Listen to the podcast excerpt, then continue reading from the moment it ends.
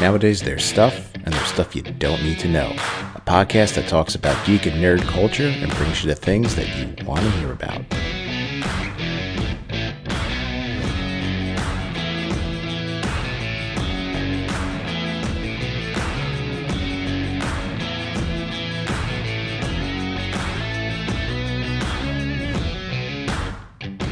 Hey everybody, welcome back to Stuff You Don't Need to Know. This is Jay. Let me ask you a couple questions here. Do you like 80s movies? How about Jean Claude Van Damme? Do you like Bruce Lee? Did you like the original Karate Kid? The Rocky series? Did you like that stuff? Then have I got a movie for you. We are going to open the doors of Black Belt Theater, and I present to you No Retreat, No Surrender from 1986 yeah, I actually watched this film and I am going to take a look at it and review it for you. Now, you know, uh, the reason I'm doing this film is, is I think I said this like a while back. You know, listen, it's the quarantine, and uh, you know, with the quarantine, I got to do some cleaning around the house, and I found my old collection of DVDs. Uh, I found some VHSs, but I no longer have a VCR. That doesn't matter. But I did find some old DVDs, and this was one of them. This this film I clearly picked up in a really deep dive like discount bin. It's uh, it was probably like five DVDs for a dollar or something like that. And I picked it up because I remembered seeing it as a kid, um, probably on cable or something like that. I was like, yeah, I kind of remember this film. It was really, it was really, really bad. So for whatever reason, I bought it. I, I don't know. Um, but here's the thing: I rewatched it, and yeah, it's still a bad film. I mean, it's really, really bad. But it's under the category of it is so bad, it is so, so good. Now, let's break this film down a little bit. So, if you look at the uh, DVD cover, or if you go online and you look at some of the movie posters and things, you'll say like, "Wow, Jean Claude Van Damme." He's a big player in this film, right? Ooh, and it looks like it's, you know, uh, like a Rocky Four thing, like Russia versus the United States. Yeah, no, it's it's it's none of those things. And JCVD is like a little bit in the beginning and a little bit in the end. He's barely in this film at all. So this was actually Jean Claude Van Damme's first American film, and clearly after he hit it big, uh, you know, the production company, the studio, whoever went back and uh, you know, changed all the promotional items and, you know, movie posters, DVD covers, VHS covers, whatever. Pretty much they went back and they changed it to make it look like he was a uh, major player in this film. A little bit in the beginning, a little bit in the end. And here's the sad thing you actually want to see more Jean Claude Van Damme in this.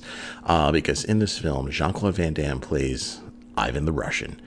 Uh, yes, you know, the Muscles from Brussels plays a Russian bad guy, a Russian karate bad guy. And, um, you know, even though he doesn't really have too many lines, he really hams it up. I mean, more so than Jean Claude Van Damme does in other films. He really, really hams it up. And it's really kind of a shame that we get him a little bit in the beginning and a little bit in the end. So, no retreat, no surrender. What's the deal with this film?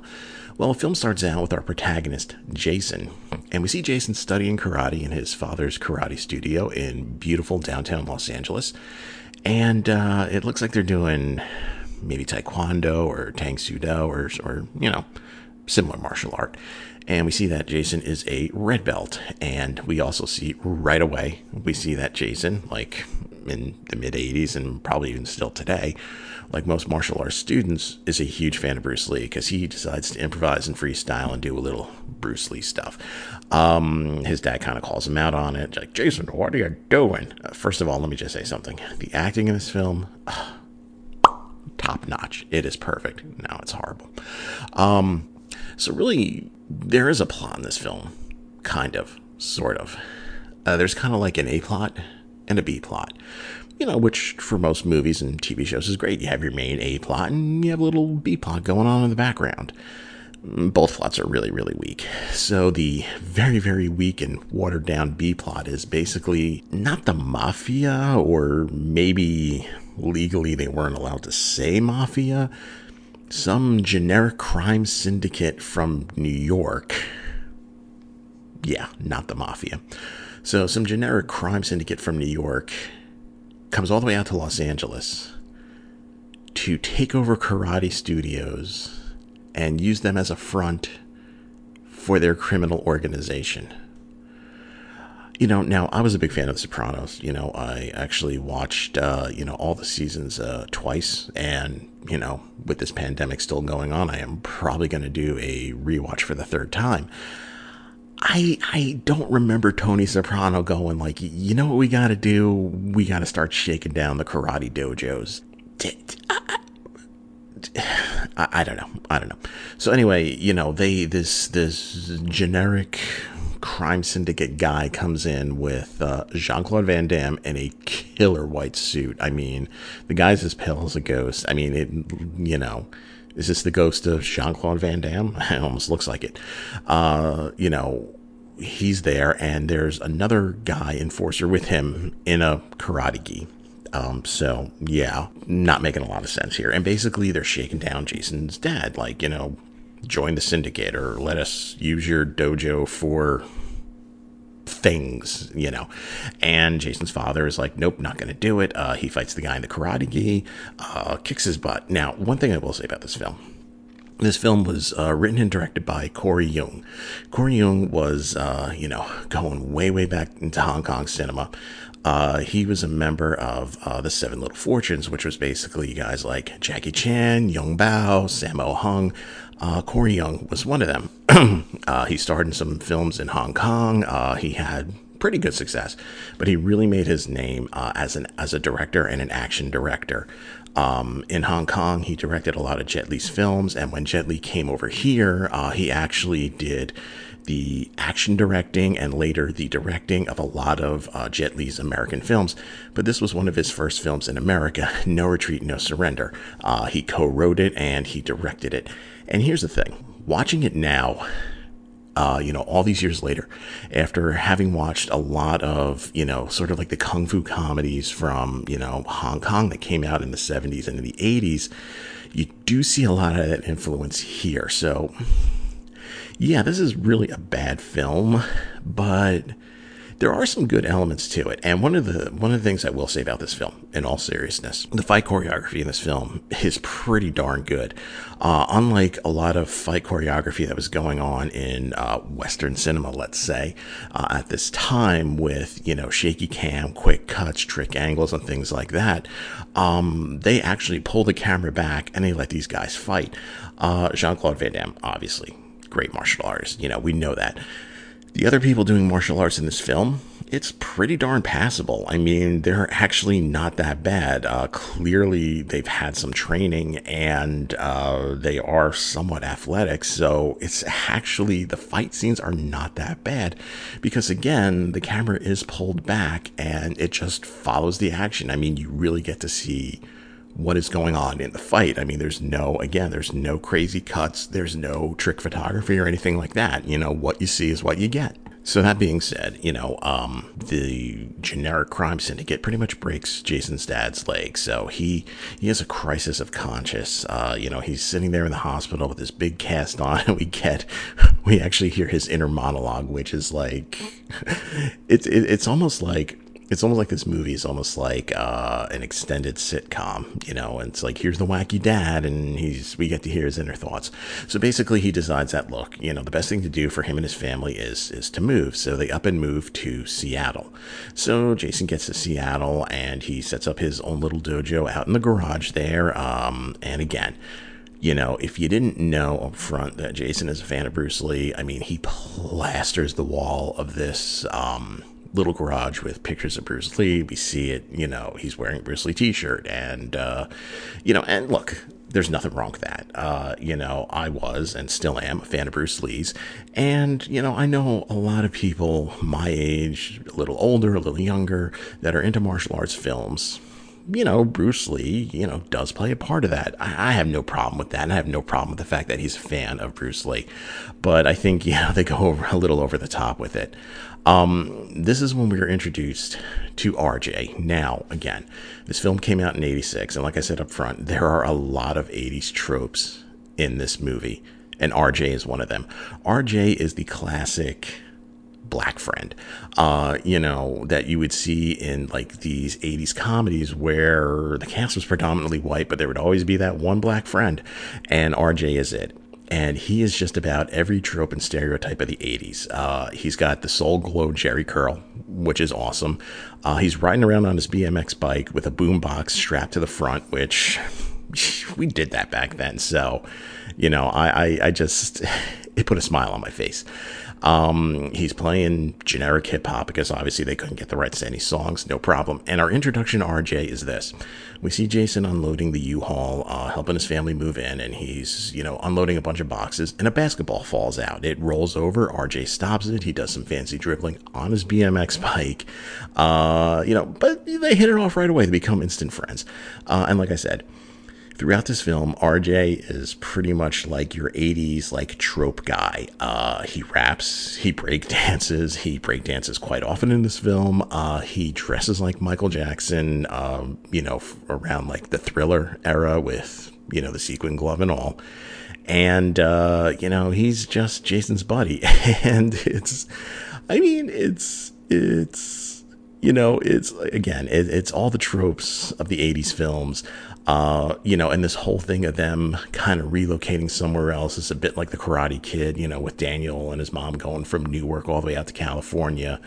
Um, you know, and it's just it's, pretty much like I think the people, you know, Corey Yuen and, and whoever whoever else helped write this film were sort of like, well, let's see, it's the '80s. Uh, there's a lot of breakdancing films and uh, that Karate Kid film did really well, and people really love the Rocky films, and uh, yeah, Bruce Lee. So they just kind of threw it all in a blender, and out came No Retreat, No Surrender.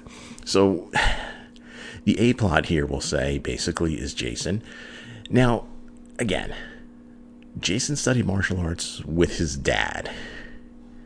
He gets here to Seattle and he wants to continue to train. So he finds a uh, he finds a school. Oh, Scott. I forgot all about Scott. So Scott is going to be one of the bullies, or one of the you know sort of well bullies. He's going to be one of the bullies in this film. He is also an '80s trope. He's he's the fat, disgusting guy, basically. Um, you know, he would be like uh, in Pee Wee's Big Adventure. He'd be Francis, but a lot more disgusting than Francis ever was. Uh, in fact, the, the guy who played Scott in this film actually kind of a little bit looked like the Francis character from Pee Wee's Big Adventure. Um, and like I said, he is going to be one of the main bullies in this film. So here's the thing with Scott. So Scott's a big guy. Uh, you know, they pointed out, they call him Fatso, they call him Porky, all this stuff. Uh, when we're introduced to him, it literally looks like he has uh, like a Sara Lee cake that comes in a box, usually in the frozen food section. And the box is ripped open, and he's just taking big handfuls out of it, and he's smearing it all over his face and everything. So, fat, disgusting guy. We get it.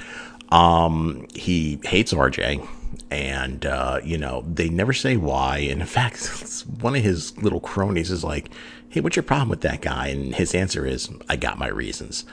Um, and now seeing Jason and seeing that Jason is a Bruce Lee fan, well, now that puts him in his crosshairs. He's just like, oh, great, a Bruce Lee fan. So clearly, Scott hates Bruce Lee and he hates martial arts. Yet the thing is, is when Jason shows up to this uh, Seattle karate studio, who do we see there training and buddies with everybody there? Scott. So the guy that hates Bruce Lee studies martial arts. Sure. Okay. Why not? So, so basically, um, like I said, this A plot of Jason coming to Seattle, um, trying to fit in, trying to learn martial arts, he pretty much gets bullied. Uh, he gets bullied in the dojo because Scott spreads rumors that, hey, that guy over there, uh, you know, he was talking trash about Seattle karate, which I was like, there's a brand of Seattle karate, LA karate versus Seattle karate. Isn't it all just karate? But sure. Um, he gets bullied there. And next thing, you know, we see is, um, we see a party for this girl named Kelly. And you're probably saying, well, who's Kelly? You haven't mentioned Kelly. Well, when she's pretty much introduced here at this birthday party for her, that's when we get introduced to her. So Kelly is basically the sister of the guy that owns the karate studio that Jason went to and got bullied but not by the owner because he was out winning a national title. Like I said, it is a very, very, very, very weak plot. But again, it is so bad, it is oh so good. So basically, Jason goes over there to her house. Um, they just know each other. I mean, again, we've never seen her before in the film, and she's like, "Hey, Jason, hey, Kelly," and they start smooching and this and that. And the uh, assistant sensei, uh, who had kind of roughed up uh, Jason before, comes in and pretty much like bullies him, you know, kind of like a Johnny Lawrence, Daniel LaRusso thing, like at the beach, but a lot worse because he practically guillotines the guy. Uh, guillotines Jason, I should say. So Jason has had enough. You know, he he of course blames Kelly. Like you clearly set me up, even though the entire time Kelly, uh, you know, while being held back by the other karate guys, is screaming for this guy to stop hurting her boyfriend, maybe. well, for to stop hurting her friend. I mean, she sticks up for him, this and that. So naturally, of course, she set the whole thing up. So Jason's at his wits' end. He runs to the grave of Bruce Lee because, yes, Bruce Lee was, or I should say, is buried in Seattle. He runs to the grave of Bruce Lee, which RJ had taken him to earlier in the film, um, and pretty much pleads with the spirit of Bruce Lee to, to help him. He's like, I need help, I need help, this and that. And uh, later that night, um, you know, Jason's dad sees that he got into another fight. He's very upset. He rips down his Bruce Lee poster, which is just like you you you don't do that. Like, you know, that's that's just the wrong thing to do.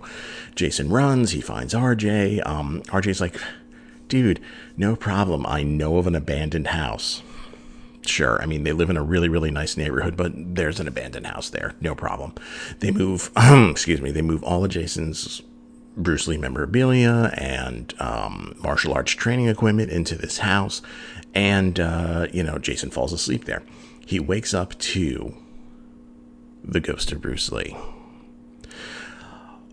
Now, I think like when I when I saw this film way back when, probably mid to late 80s, for some reason, I thought that they used old clips uh, from Bruce Lee films and kind of like superimposed them in, kind of like how they tried to finish um, the Game of Death movie using old cuts and, you know, kind of like putting a picture over the actor's face that was playing. Now, they get a guy that, yes, haircut looked like Bruce Lee's haircut.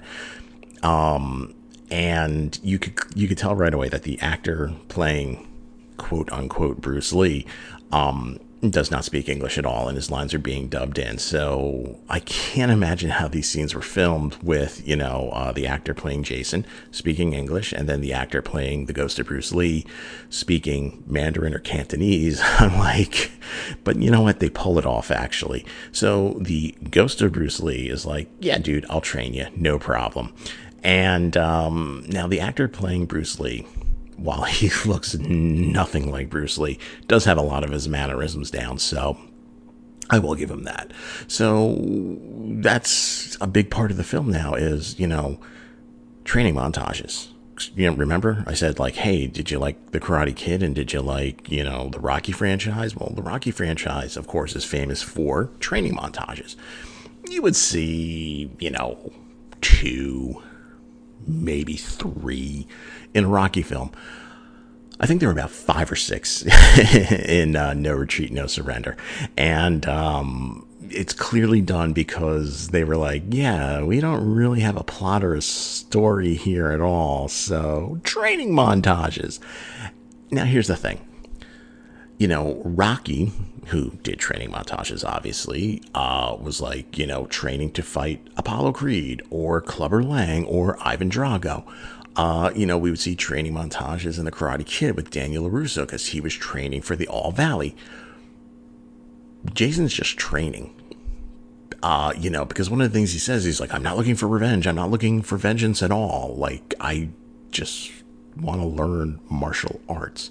Um, it's a little uh, it's a little unusual as to why the ghost of Bruce Lee would come and help this kid just train for martial arts. You know, he's not, you know, because they kind of have a little philosophical discussion up front, like, you know, you, you know, karate is defensive, not offensive, and this and that. And Jason's like, no, no, no, I'm not looking for revenge or anything. So he's just training Jason, and it's it's an 80s martial arts film. What do you want? You know, you're looking for plot, you're looking for substance. Look elsewhere. Read some Shakespeare. I don't know what to tell you. So basically, uh, we get a whole bunch of training montages. Um, we get uh, through the power of breakdancing. RJ and his friends, uh, other breakdancers slash Michael Jackson impersonators, help reunite Jason and Kelly, um, basically by forcing them to dance together. And uh, they're just like, yeah, we're cool. So yeah, so now basically what happens is is, is Kelly, remember her, uh, her brother, uh, remember him? He's the big karate national champion, and he owns that dojo in uh, Seattle where Jason got beat up. Well, guess what? The generic crime syndicate is back, and they want to take over this guy's studio, and I don't even remember his name. Um, Mr. Karate Rocky Man because that's who they're trying to portray him as. I don't know, whatever. Anyway, they're going to take over his his karate studio. And you know, what does this guy do? You know, does he fight him? No. Uh, does he call the police? Does he call the FBI? No. He holds a very public karate, kickboxing, tournament or sort of like basically it's almost like he's sort of like letting it know like look these guys from New York are coming. They're trying to take over my karate studio to use it for nefarious purposes. So we're gonna have a we're gonna have ourselves a tournament here. Our three best fighters against their three best fighters. Uh, you know, they win, they get my studio. Uh, I win, they have to go back to New York, sort of a thing. And there's like kind of a big deal made about like you know, uh, TV and radio and newspaper coverage, and it's like okay so basically, the mob is coming in looking to take over this karate studio, and instead of them just forcing their way in um, with either karate or, I don't know, guns, um, they decide to, yeah, let's just have a karate fight tournament, kickbox sort of thing. Uh, and we'll invite the public and we'll let everybody know. And, and, and again, you know, you're looking for plot, you're looking for substance, you are looking at the wrong film.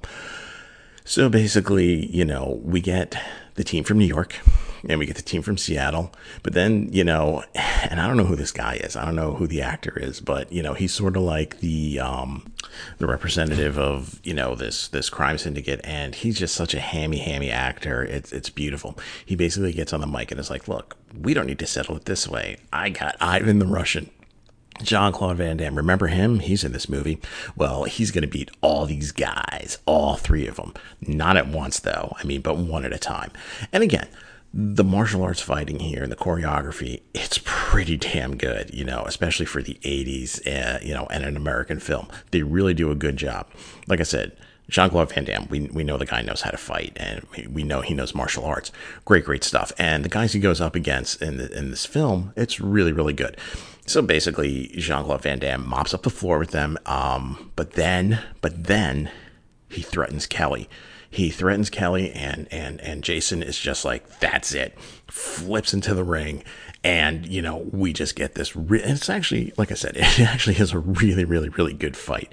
And you know, like I said, this is a bad film. I mean, there's no story here. There's no plot here. The acting is absolutely horrible, and I really would have liked to have seen a lot more of this, you know, quote unquote crime syndicate or whoever they were, because the guy kind of representing them, he was funny as hell.